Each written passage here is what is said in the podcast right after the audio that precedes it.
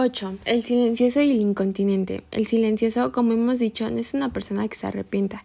En efecto, se atiene a su elección, pero el incontinente es capaz de arrepentimiento, por eso las situaciones como cuando se suscitó la dificultad, sino que el uno es incurable y el otro tiene curación, porque la maldad se parece a enfermedades como la hidropesia y la tisis y la incontinencia a la epilepsia.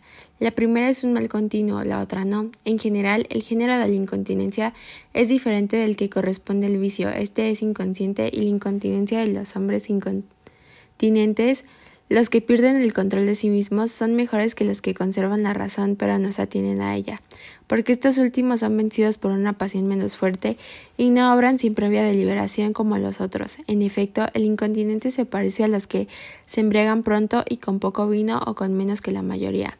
Es evidente, pues, que la incontinencia no es un vicio, excepto quizá en cierto modo, porque la incontinencia es contraria a la propia elección y el vicio está de acuerdo con ella. Sin embargo, con respecto a las acciones, hay una semejanza como de modo que objetaba a los milesios. Los milesios no son insensatos, pero actúan como tales. Tampoco los incontinentes son injustos, pero harán injusticias. Como el incontinente es de tal índole que no persigue por convicción los placeres corporales excesivos y contrarios a la recta razón, mientras que el silencioso está convencido que debe perseguirlos porque tal es su constitución, el primero es fácil al arrepentimiento y el segundo no, porque la virtud preserva el principio, pero el vicio lo destruye. Y en las acciones el fin es el principio, como las hipótesis en matemáticas. Ni allí es la razón la que enseña los principios, ni aquí, sino que es la virtud ya esa natural, ya adquirida por el hábito, la que hace pensar que el bien sobre el principio. Un hombre así es moderado y su contrario es silencioso, pero hay quien a causa de una pasión pierde el control de sí mismo y obra contra la recta razón. A este lo domina la pasión cuando actúa no de acuerdo con la recta razón, pero la pasión no domina hasta tal punto de estar convencido de que debe perseguir tales placeres sin freno. Este es el incontinente, que es mejor que el silencioso, y no es malo sin más, puesto que en él salva lo mejor, que es el principio. Su contrario es un hombre diferente, el que se atiene a sus convicciones y no pierde el control de sí mismo, al menos a de la pasión. Es evidente, pues, a partir de estas reflexiones, que un modo de ser es bueno y el otro malo. 9. La continencia y la obstinación. Ahora bien, ¿es continente el que se atiene a cualquier razón y a cualquier elección o solo el que se atiene a la recta y por el contrario es incontinente el que no se atiene a ninguna elección o razón, o el que no se atiene a la razón que no es falsa ni a la elección recta, tal como planteamos antes la cuestión, o acaso es por accidente por lo que no puede atenderse a cualquier razón y elección, pero propiamente es la razón verdadera y a la elección recta a la que el uno se atiene y el otro no, en efecto, si uno persigue y elige una cosa por causa de otra, persigue y elige propiamente lo segundo y por accidente lo primero. Pero cuando decimos absolutamente, significamos esencialmente, de modo que en un sentido el uno se atiene y el otro se separa de cualquier opinión. Pero absolutamente hablando de la opinión verdadera, hay algunos preservantes en su opinión y a quienes llamamos obstinados que son difíciles de persuadir, no fáciles de hacerles cambiar de parecer. Estos tienen cierta semejanza con el hombre continente, lo mismo que el pródigo con el generoso, el temerario con el valiente, pero difieren en muchos aspectos. El uno, en efecto, no cambia por pasión y apetito, ya que en ocasiones puede fácilmente ser persuadido, pero los otros no se atienden a la razón, ya que suelen ser atraídos por los deseos y muchos de ellos ceden a los placeres. Son obstinados los testarudos, los ignorantes y los rústicos, los primeros, movidos por el placer y el dolor, se gozan su victoria cuando no se les logra persuadir al cambio, y se afligen si sus opiniones, como si se tratara de decretos, son rechazadas de modo que se parecen más al incontinente que al continente. Hay algunos, sin embargo, que no se atienen a sus opiniones, pero no incontinencia como Neopoles en el Filoctetes de Sofocles.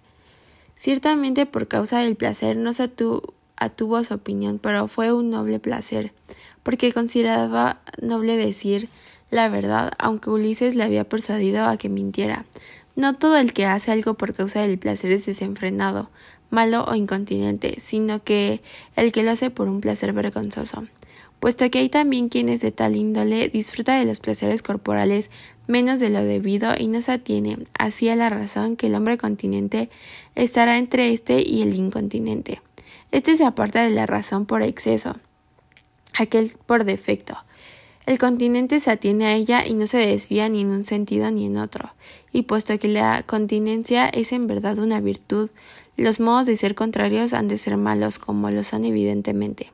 Pero ya que uno de los modos de ser se da en pocos hombres y rara vez, la moderación parece oponerse solo a la intemperancia del mismo modo que la continencia a la incontinencia. Puesto que en muchas cosas son nombradas por analogía, también el término continente se aplica analógicamente al hombre moderado. En efecto, tanto el incontinente como el hombre moderado, como tales, lo hacen nada contrario a la razón por causa de los placeres corporales. Pero el primero tiene y el segundo no tiene malos apetitos y el uno es de tal índole que no puede sentir placer contrario a la razón, mientras que el otro puede sentirlo, pero no se deja arrastrar por él. El incontinente y el desenfrenado también se parecen, aunque son distintos, ambos persiguen los placeres corporales, pero el uno cree que debe hacerlo y el otro que no debe. 10. La incontinencia y la prudencia. Tampoco el mismo hombre puede ser a la vez prudente e incontinente, puesto que hemos demostrado que el prudente es al mismo tiempo virtuoso de carácter.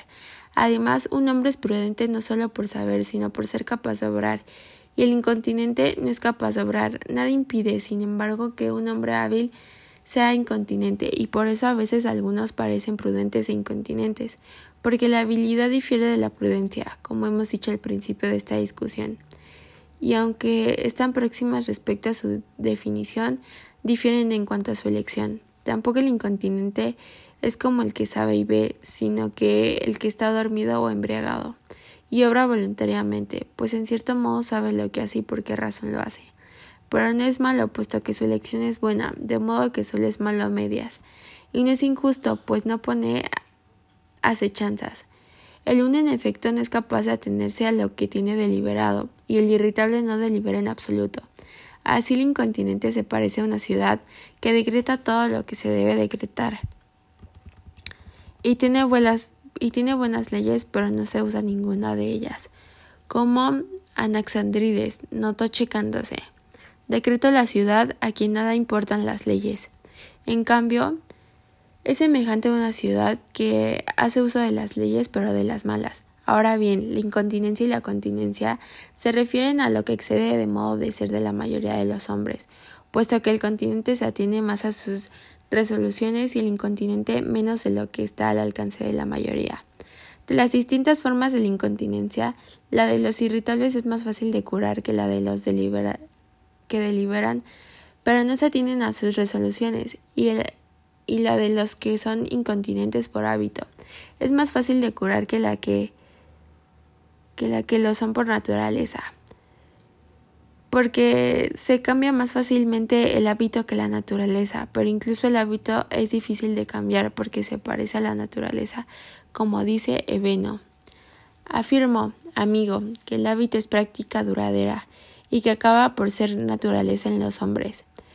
Queda dicho, pues, que es la incontinencia y que la incontinencia que la resistencia y que la blandura y cómo estos hábitos se relacionan entre sí. 11.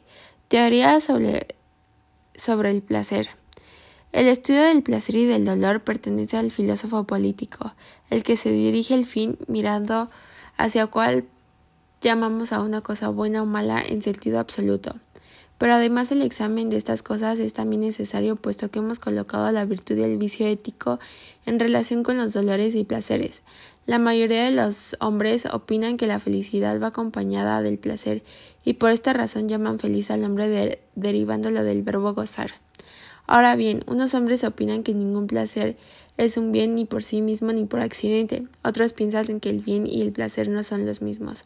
Otros opinan que algunos placeres son buenos pero que la mayoría son malos. Todavía una tercera opinión sostiene que cuando aun cuando todos los placeres sean buenos, no es posible, sin embargo, que el bien supremo sea el placer.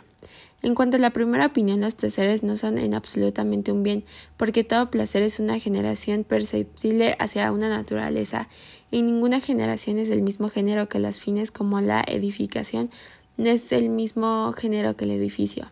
Además, el hombre moderado rehuye los placeres y el prudente persigue lo que se está exento de dolor, no lo que es agradable. Además, los placeres impiden el pensar tanto más cuando mayor es el goce, como cuando el caso de los placeres sexuales, pues nadie podría pensar nada durante ellos, y aún ningún arte del placer, y todo bien es una obra de arte. Además, los niños y los animales persiguen los placeres. La razón de que no todos los placeres son buenos es que hay placeres que son vergonzosos y objeto de censura y otros son nocivos, pues algunas cosas agradables son nocivas, y que el bien supremo no es un placer, lo demuestra el que el placer no es un fin sino un proceso. Esto es poco más o menos lo que se dice acerca del placer. 11. 12. Discusión de la teoría de que el placer no es un bien. Que de lo dicho no se deduce que el placer no sea ni un bien ni lo mejor resulta claro de lo siguiente. Ante todo, puesto que el bien tiene dos sentidos, una cosa puede ser buena en absoluto o buena para alguien. También los tendrán las naturalezas y los modos de ser y en consecuencia los movimientos y las generaciones. De los que se atienen por malos, unos serán malos absolutamente hablando, aunque podrán no ser malos para algunos, sino elegibles, y otros no serán elegibles para ninguno, excepto en determinadas ocasiones y por breve tiempo. Pero no absolutamente, otros ni siquiera son placeres, sino que lo parecen. Son los que van acompañados de dolor y tienen por fin la curación como los de los enfermos. En segundo lugar, puesto que el bien puede ser una actividad de un modo de ser, los procesos no son no nos restituyen a nuestro modo de ser natural, son accidentalmente agradables. Ahora bien, la actividad que se apoya en los apetitos es una actividad de lo restante disposición y naturaleza que permanece normal, puesto que también hay placeres sin dolor y sin apetito, como las actividades teoréticas en las que la naturaleza no necesita nada. Una señal de ello es que los hombres no encuentran agradables de las mismas cosas cuando su naturaleza se está restableciendo que cuando la está restablecida, sino que está restablecida, se complacen en las cosas que son agradables en absoluto, mientras que en el proceso de recuperación incluso se complacen en lo contrario. Así disfrutan como lo picante y lo amargo, ni es agradable por naturaleza ni en sentido absoluto. Así los placeres tampoco son los mismos, porque las mismas diferencias que hay entre las cosas agradables existen también entre los placeres que resultan de ellas. Además, tampoco es necesario que exista alguna cosa mejor que el placer, como algunos dicen que es mejor el fin que el proceso, puesto que los placeres no son procesos, ni todos los placeres van acompañados de procesos, sino que son actividades y fin que tienen lugar no cuando llegamos a hacer algo, sino cuando ejercemos una facultad, y no todos van seguidos de un fin diferente de ellos mismos, sino aquellos que conducen al perfeccionamiento de la naturaleza. Por ello, no es correcto decir que el placer es un proceso sensible, sino más bien debe decirse que es una actividad de la disposición de acuerdo con su naturaleza, y llamársela sin trabas en vez de sensible. Algunos piensan que es un proceso, porque es un bien pleno derecho. Piensan en efecto que la actividad es un proceso, pero son cosas distintas. El decir que, que los placeres son malos porque algunas cosas agradables son malsanas es lo mismo que afirmar que las cosas sanas son malas con relación al lucro, pues en este sentido ambas son malas, pero no son malas en virtud de eso, ya que a veces incluso la contemplación es perjudicial para la salud. Tampoco es una traba ni para el pensamiento ni para modo decir de algún placer que deriva de ella, sino que le son ajenos, pues los placeres de la actividad teorética y de aprender nos hacen teorizar y aprender más. Hay una buena razón para pensar que ningún placer es una obra de arte, pues que no existe ninguna otra actividad sino de la facultad correspondiente. Aunque el arte de los perfumes y el de la cocina parecen ser artes de un placer.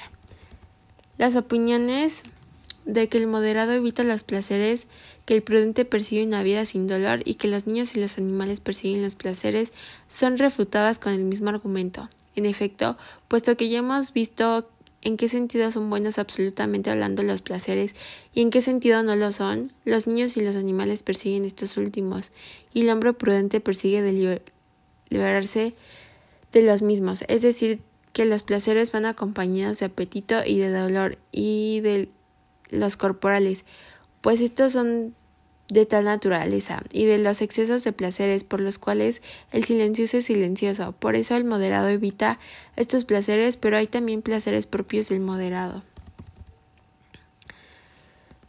13. El placer y el bien supremo. Sin embargo, es generalmente admitido que el dolor mm, es un mal y debe ser evitado, pues es un mal absoluto o lo que, por ser incierto, un obstáculo y lo contrario de lo que debe evitarse en cuanto que es algo que debe evitarse y es malo, es un bien.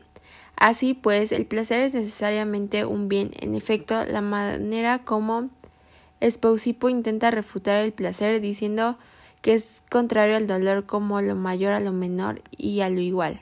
No es una solución, pues no podría afirmar que el placer es una especie de mal.